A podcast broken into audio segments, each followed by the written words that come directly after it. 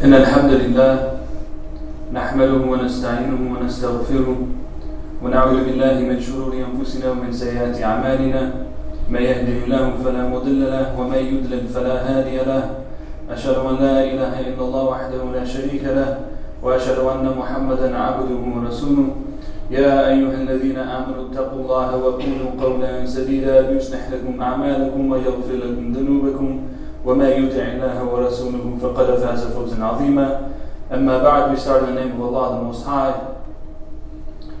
the one to whom belongs all praise the one who controls all affairs the one who gives the one who takes glorified and exalted is He and we send peace and blessings upon the Prophet Muhammad sallallahu alayhi wa alihi wa sallam and his family and his followers until the end of time. Ameen. Things that we've spoken about in the past here in, in various sessions is the importance of knowing multiple histories. And we spoke about how it's important for each individual Muslim to know the history of the Prophet as well as his companions, and to know the history of the place where they came from or their family came from, as well as the history of the place wherein they exist. And one of the things that we learn from the history of the Prophet ﷺ, as well as the histories and legacies of resistance in this country, is that it is always necessary for some people to take the moral high ground. We also learn at the same time that it is not easy to take the moral high ground. And yet we find that the way of the Prophet ﷺ, as well as many leaders who have come throughout history, prophets or otherwise, is to take that high ground. And Allah subhanahu wa ta'ala, as we will come back to in the end, He tells us that the bad and the good, they are not equal. Idfa' billati hiya ahsan. Bad and good are not equal, and you should respond with that which is better. This is the way of the Prophet ﷺ, and this is the way of the Quran.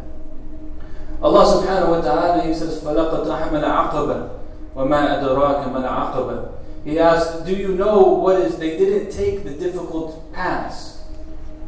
And do you know what is that difficult pass? And then Allah continues to say, فَكُّ رَقَبَةِ To release someone, to liberate someone who is enslaved. أَوْ إِطْعَامٌ فِي يَوْمٍ ذِي مَسْغَبَةٍ Or to feed in a time when you yourself are facing hunger a family member who is facing poverty, or a poor person who is literally covered in dirt. Matraba, they're covered in dirt, they're that poor. So Allah subhanahu wa ta'ala in these verses he's saying they did not take that difficult path. And that path is to do this, and it is to do this, it is to do this, it is to liberate that one who is in difficulty, it is to feed the one who is hungry, it is to help the one who is poor. And he says then that those are the ones who believe in Allah subhanahu wa ta'ala. Those are the ones who tawasaw bis sabri wa tawasaw bil marhama. Those are the ones who encouraged one another towards patience, and they are the ones who encouraged one another towards compassion. That Allah has described these people, the ones who take that road, as these. وَأُولَٰئِكَ أَصْحَابُ الْمَيْمَنَةِ That those are the people of the right side. وَالَّذِينَ كَفَرُوا بِآيَاتِنَا The ones who disbelieved in our signs, they are the ones of the left. It is the signs of Allah subhanahu wa ta'ala and one's connections with the signs of Allah that allow them to go over what are normally the material limits of the interaction between human beings. The normal material limit between in a normal human interaction is that if one is hungry, they are not going to take from what they have to feed someone else who is hungry. That if one is facing a level of difficulty, they are not going to put themselves through more difficulty in order to alleviate someone else's difficulty. But those who have attained to the higher level, those who have attained to crossing that difficult pass, those are the ones who are on the right side. And the ones who do not do that, those are the ones who have not understood the signs of Allah subhanahu wa ta'ala. Which means what? Which means it is an imperative upon the believer to look at the world with a deeper understanding about the world. The deeper understanding of the world is not to look at it just as the material thing that exists in front of us, but to understand that the, the aid and the assistance of Allah subhanahu wa ta'ala is ever present. And the one who is seeking to live a good life, the one who is seeking to live a beneficial life, the one who is seeking to attain to any sort of contentment in this world, then they must understand that the only way to attain to that contentment is to attain to the aid and the mercy of Allah subhanahu wa ta'ala. Those are the ones who are on the right side. Those are the ones who have believed.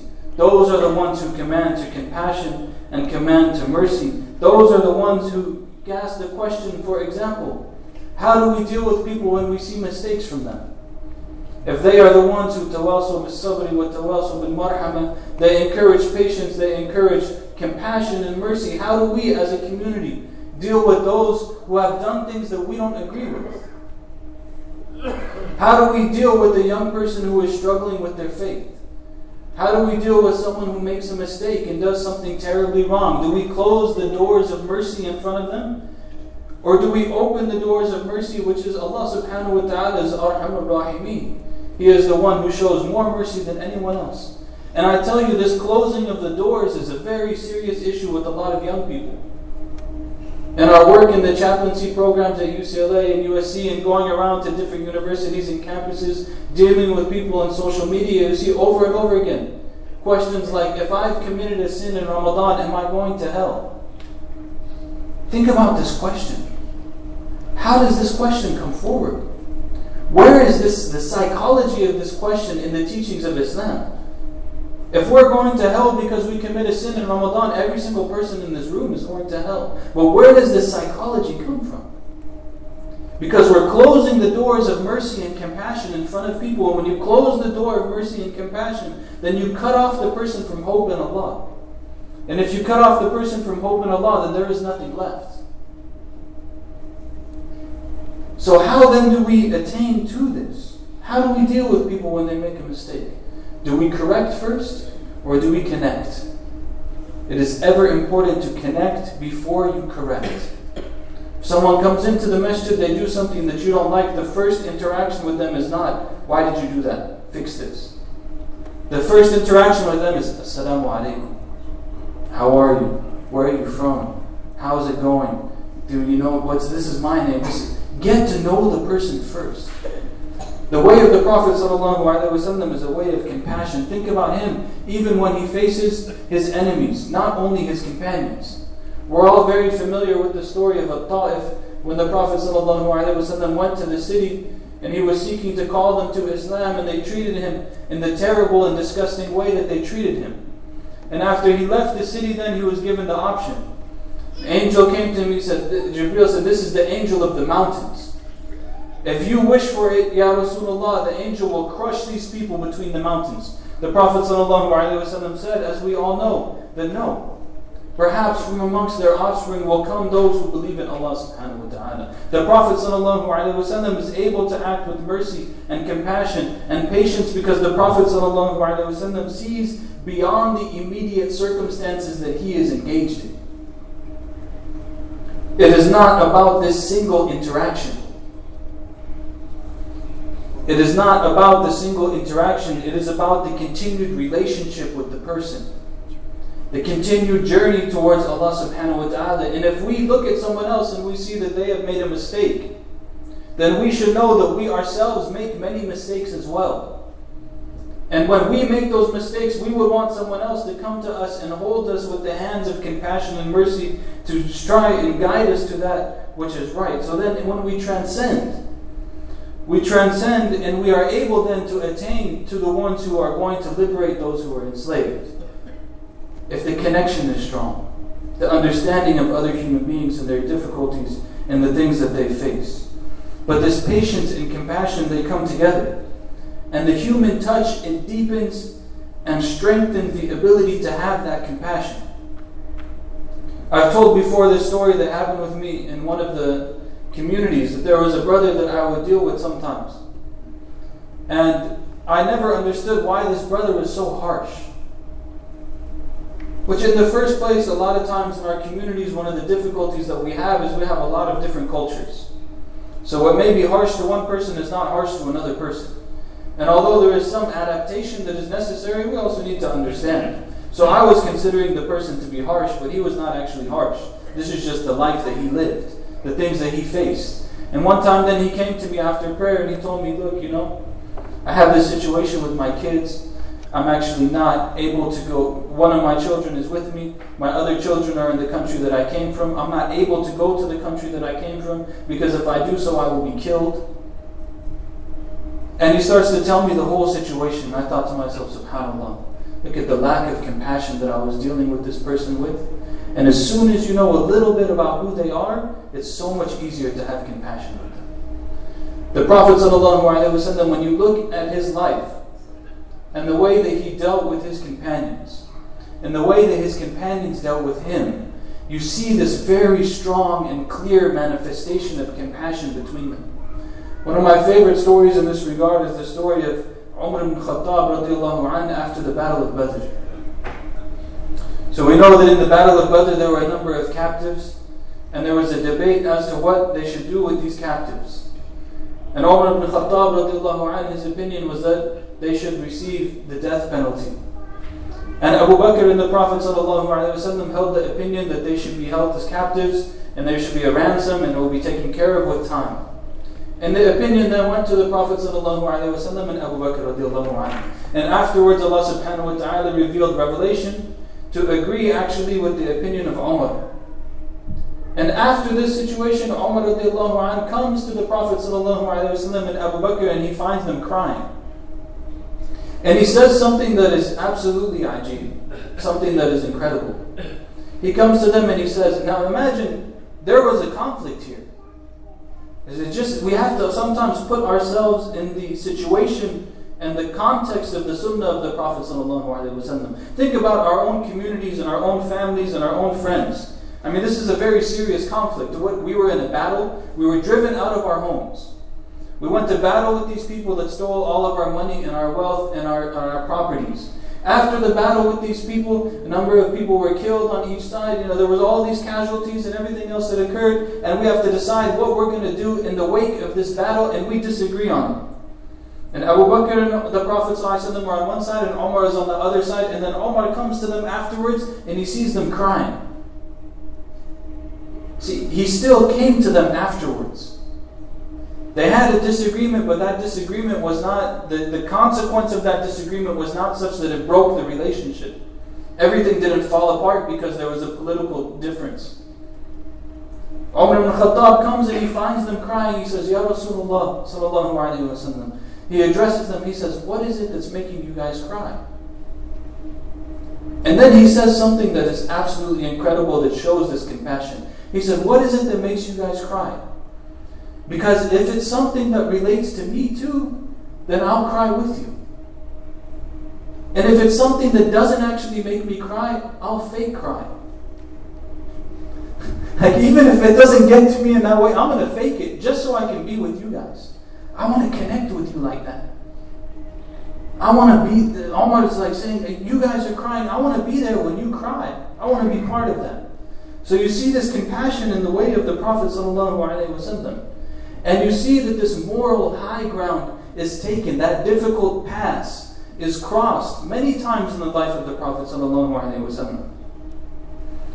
There's a hadith where the Prophet says, for example, one of the companions narrates, he says, it's, it's as if I still see the Prophet in front of me, and he's telling us the story of a prophet who came before. And that prophet was tortured and abused by his follower, by his people, and he's wiping the blood from his face, and he's saying, "Yeah, yeah, my, oh my Lord, forgive my people, for they don't know what they're doing." And the Prophet ﷺ is telling this to the companions. Of course, he himself also faced these things. When he was given the choice in Ta'if, what did he say essentially? He said, Ya Allah, forgive my people, they don't know what they're doing. They don't know what they're doing. They don't understand what they're doing right now. They don't realize the mistake that they're making. And this realization of other people's situation is very important. I told some brothers recently something happened to me. I was giving a sermon. I came up after the sermon. A brother wanted me to engage in a particular act of da'wah. And I told him that I'm not able to do so at this point in my in, in time. He told me, brother, Allah gave you the ability to talk the talk. Inshallah, Allah will give you the ability to walk the walk. And I was like, subhanAllah, it's a good quote, but he doesn't understand the consequence of that quote. Like, the cultural consequence of that quote is you're telling the person that you're a hypocrite. Like, it was nice talk that you just did, but let me see some action. you don't do anything, you need to do this action. But that's not what the brother meant. So it's not like I don't need to be upset with him. It's not what he meant. He wasn't trying to say that I'm a hypocrite. He was actually sincere, hoping that Allah will give a person tawfiq that they'll do a particular action. There's nothing wrong with that. And the Prophet ﷺ is saying, like, they don't realize what they're doing. These people, they're oppressing me. They're torturing me. They're, they're putting me through all this hardship. And my friends and my family, they just don't understand. They didn't get it. And what's amazing is when you go into the Bible, actually, the present day Bible, you find this exact statement from Jesus, from Asa. Asa in the Bible is quoted to have said, Oh my Lord, forgive my people, for they know not what they do. And the Prophet ﷺ is telling his companions, there was a prophet who came before you, and he was being tortured and oppressed, and he wiped the blood from his head, and he said, Oh Allah, forgive my people, for they know not what they do. This is taking the moral high ground. When someone oppresses us or does wrong to us, you can have justice, but there is a moral high ground. And in this, in this context, Dr. Martin Luther King Jr., he said, violence as a way of achieving racial justice is both impractical and immoral. It is impractical because it is a descending spiral ending in destruction for all. The old law of an eye for an eye leaves everybody blind. Now, some people would hear this and they say, but the Quran tells us, that, that Allah tells us you have life in this ju- just retribution. Qisas. So how can you say an eye for an eye leaves the world blind? It goes against the Quran. It doesn't go against the Quran. Allah subhanahu wa ta'ala. Allah subhanahu wa ta'ala commands to justice and He commands to ihsan, to excellence. It is just if someone is oppressed for them to take their right. It is ihsan for them to give up their right in order to try to reconcile with that person and make things in the overall community better. And even in the verse itself about retribution, Allah subhanahu wa ta'ala says, وَمَنْ عُرْفِيَ مِنْ أَخِيهِ شَيْئًا فَاتِّبَعٌ بِالْمَعْرُوفِ وَأَدَاءٌ إِلَيْهِ بِإِحْسَانٍ That this one, the one who is given forgiveness and pardon from their brother. Imagine this is the, con- this is the con- context of someone killing another person. And after they've killed another person, if the victim's family, their brother, gives them pardon, then they should take that pardon. And some of the, one of the scholars of Islam, Ibn Ashur, rahimahullah, he said that the, the, the objective of this ayah actually is to push people towards not taking the life of someone when they've killed someone else. The objective of the verse is to push them towards giving the payment of the diya or even forgiveness in general. That the forgiveness is actually the higher road. And we see this in classical discourses, and we see this also in our modern context. So, this is very important because we can take these ideas in Islam, but we must take these ideas in Islam and see them in the world around us. We saw recently in the last couple of weeks, for example, the shooting that happened by Dylann Roof at the church in Charleston, South Carolina. As many of you are familiar with, this was the African Methodist Episcopal Church the AME Church. It's a very famous church, especially in the South, because this church was built on the on the on the idea that under segregation, blacks were not allowed to worship in this in, in many churches, white churches. So they started their own churches, and these churches were places of resistance. They were places of worship. There are places of, of service and community building and so on. And this man came into this church sat in their Bible study for an extended period of time, got into an argument with people in the Bible study, and pulled out a gun and killed nine people. This was in the last couple of weeks, right? And when he killed these nine people, he killed nine people between the ages of their 20s up to their 80s.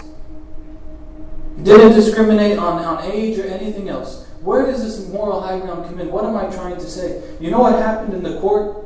When this person showed up in court and the families of these people showed up in court, the people who were killed, let me read you some of the things that people said. Here's one of them I forgive you.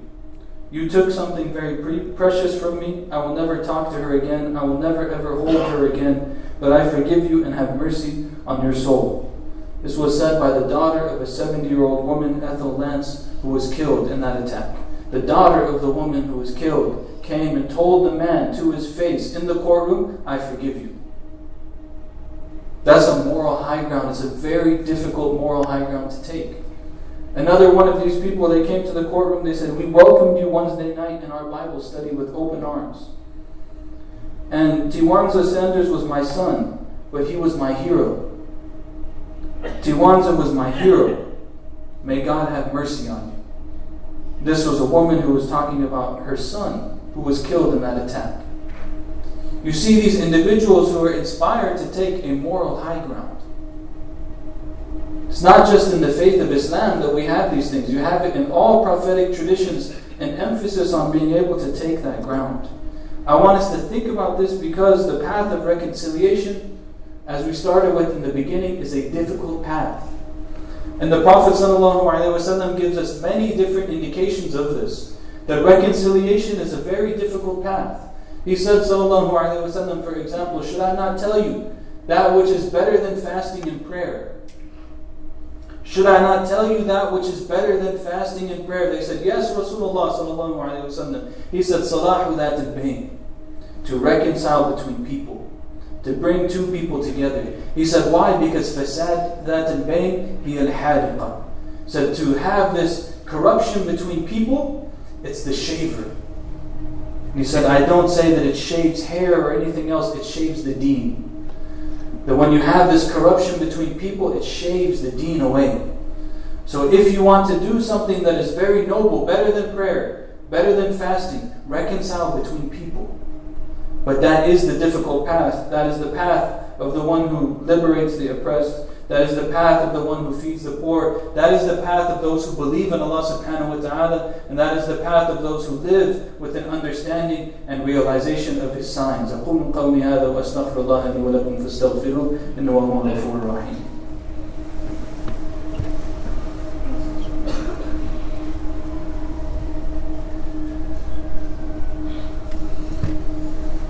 بسم الله الرحمن الرحيم. الحمد لله والصلاة والسلام على وعلى آله وصحبه ومن والاه. أشهد أن لا إله إلا الله وحده لا شريك له. وأشهد أن محمدا عبده ورسوله. أما بعد. So let me bring this now very close to home.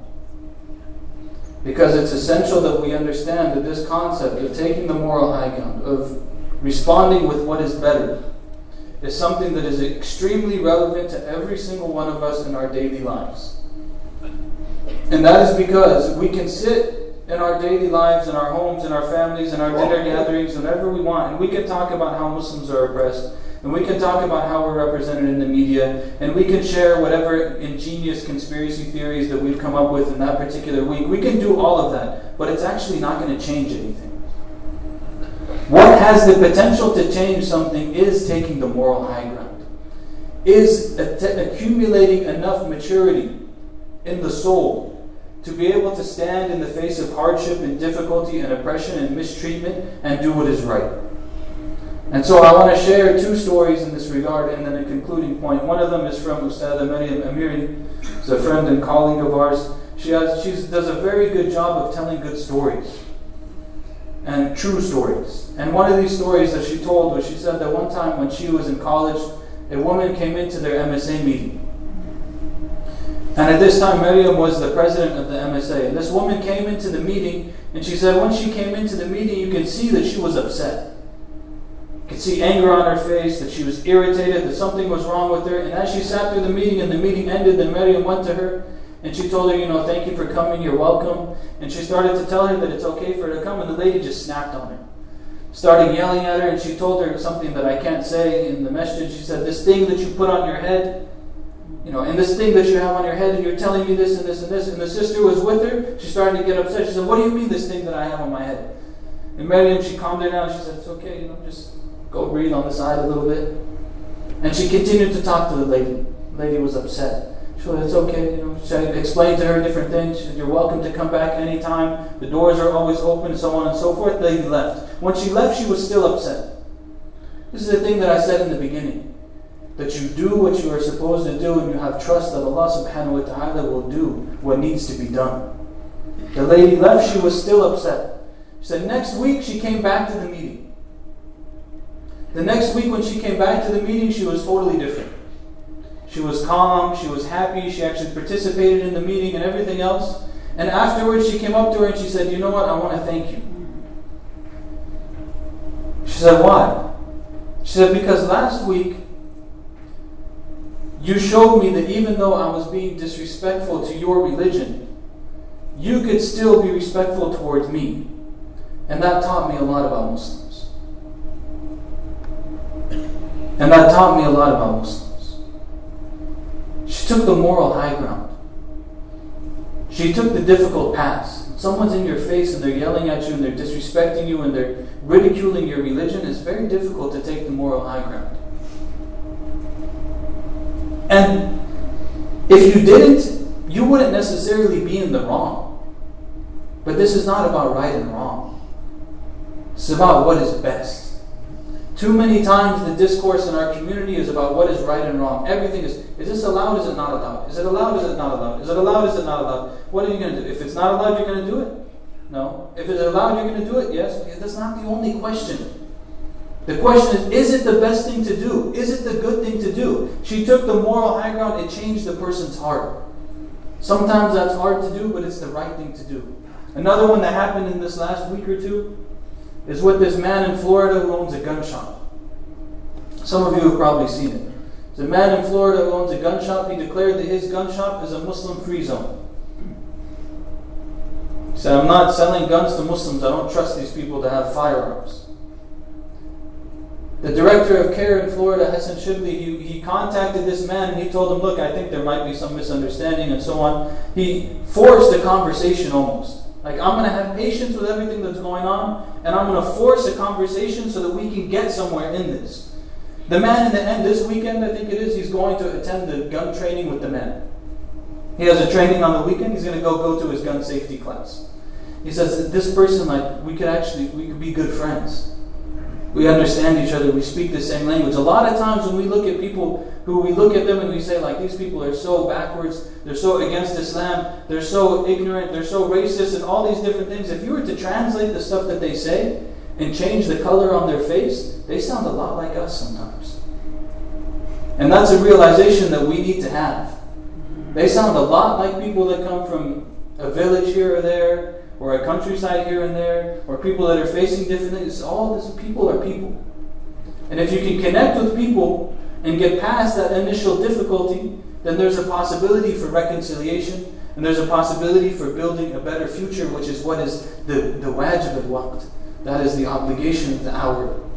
The obligation of the hour is how do we overcome these difficulties and build these relationships. I close with the statement of Allah subhanahu wa ta'ala that I mentioned and referred to in the beginning, وَلَا تَسْتَوِ الْحَسَنَةُ وَالسَّيِّئَةُ The good and bad are not equal. ادفع بالتي هي أحسن فإذا الذي بينك وبينه عداوة كأنه ولي حميم Allah subhanahu wa ta'ala says, good and bad are not equal. Respond with that which is better, and the one between you and whom there is an enmity and hatred, they will become like a close friend. This is a rule. Allah subhanahu wa ta'ala is giving us the rule. The vast majority of cases, if you respond which is, with that which is better, human beings are inherently good. If you respond with that which is better, you can overcome the struggle that is in front of you. But Allah subhanahu wa ta'ala gives us a condition to it and a reminder as to this is not the easy way. It is the difficult way. Allah subhanahu wa ta'ala says, وَمَا يُلَقَّاهَا إِنَّ الَّذِينَ صَبَرُوا وَمَا يُلَقَّاهَا إِنَّ ذُو حَظٍ عَظِيمٍ And no one will attain it except those who have exercised patience. And no one will attain it except those who have been given a great bounty. This is a gift from Allah subhanahu wa ta'ala. If someone is able to have this patience and this perseverance and this vision and this foresight, it is a gift from Allah subhanahu wa ta'ala. We ask Him to give us this gift and to give us patience and perseverance. Oh Allah, forgive us of our sins and our shortcomings, accept from us our deeds. Enter us into paradise and keep us away from your punishment. Help us to do good in this life so that we may meet you when you are pleased with us. O Allah, give us the good of this life and the good of the next. Increase us in knowledge that benefits us and benefit us from that which you have taught us. اللهم اغفر لنا ذنوبنا وإسرافنا في أمرنا وثبت أقدامنا. اللهم بارك فينا وبيننا وألف بين قلوبنا وصفوفنا.